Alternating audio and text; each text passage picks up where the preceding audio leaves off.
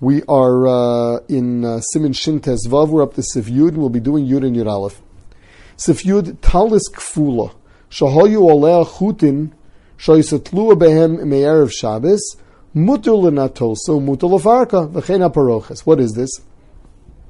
What we, we, what we are referring to is that um, you have a rod between two walls, and you put up a uh, you put up a folded over talis, uh, folded over beged. Um, now, what's the problem? The problem is that it does have something of a roof.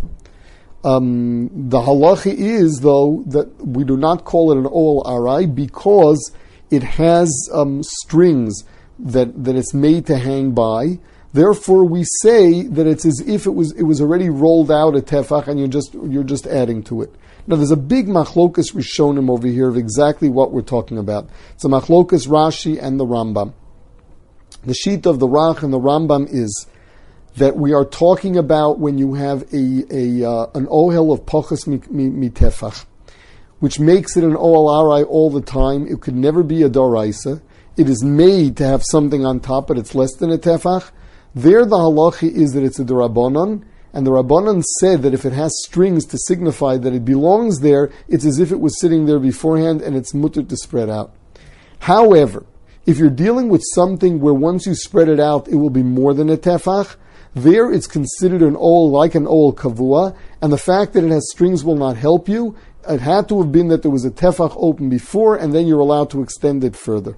This is the Shitas Rach and Rambam. Rashi sheet is that if there are strings, it's mutter under all circumstances. We come out lahalacha. Um, the way the way uh, the, the Magen Avram's Maskon is, is the way the Mishnah brings it down, like the Rach and the Rambam, that strings will only help you to consider it already having been there when you're dealing with something where the roof is less than a tefach.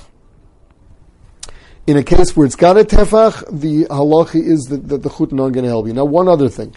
Um, this is also going to be a mechitza. In a mechitza, we learned the halacha that mechitza, a mechitza saroi is mutter, but the mechitza hamateris is also. So the Mishnah Berurah says that uh, that uh, in the case where you have a mechitza materis, but it's got strings, that's not going to help you either. A mechitza materis will be also to put up, even though everyone knows that that's where it belongs because it has strings for that purpose. Sif Yud Aleph. Kilas Chasanim, a canopy over a bed. We're talking about um, a canopy in Hilchas Sukkah. We learned about the different kinds of canopies. This is a canopy where there is one rod on either side of the bed, and then the, this this uh, piece of material is spread out over it, and it ends up um, forming like a tent-like stru- like structure. She'ein begago tefach.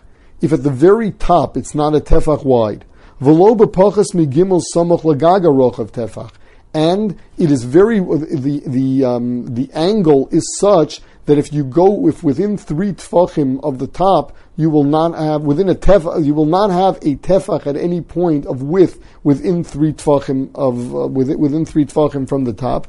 So the halacha is hol shimu to kenes lakach. Since it, it was prepared for that purpose before Shabbos, mutter lintosa mutter lafarka, you're allowed to put it on and take it off. As long as it is not ro- rolling a tefach, as long as it doesn't end uh, above the, the bed a tefach, because then the saw that tefach is as if it's completed, they become the walls, and then the whole thing becomes a gag. And the gag does not have to be straight. But if the gag has no mechitzis, then the, the gag itself becomes mechitzis, and you don't have a roof. Whereas if you have a tefach on each side that is straight, either because it's open and then we complete it by way of lavud, or because it, because it actually comes down straight over there, they become the mechitzas, and the whole thing becomes becomes a, a, uh, a gag. So what we get out of Sif Yud and Sif Yud Aleph is that whenever you do not have a horizontal roof of one tefach, the halacha is that so long as it is nicker that is meant for, for use, either because you, you, you set it aside for that purpose, you know, this was made as the kila, or you put strings on it, and as in the case of the doubled over talis, the halacha is that Chazal allowed you to make it, because even if you would make it on Shabbos, since it's less than a tefach, it's an ohel arai, which is a derabanan, when it was metukin lakach, or it has strings, Chazal were matir lechatchila.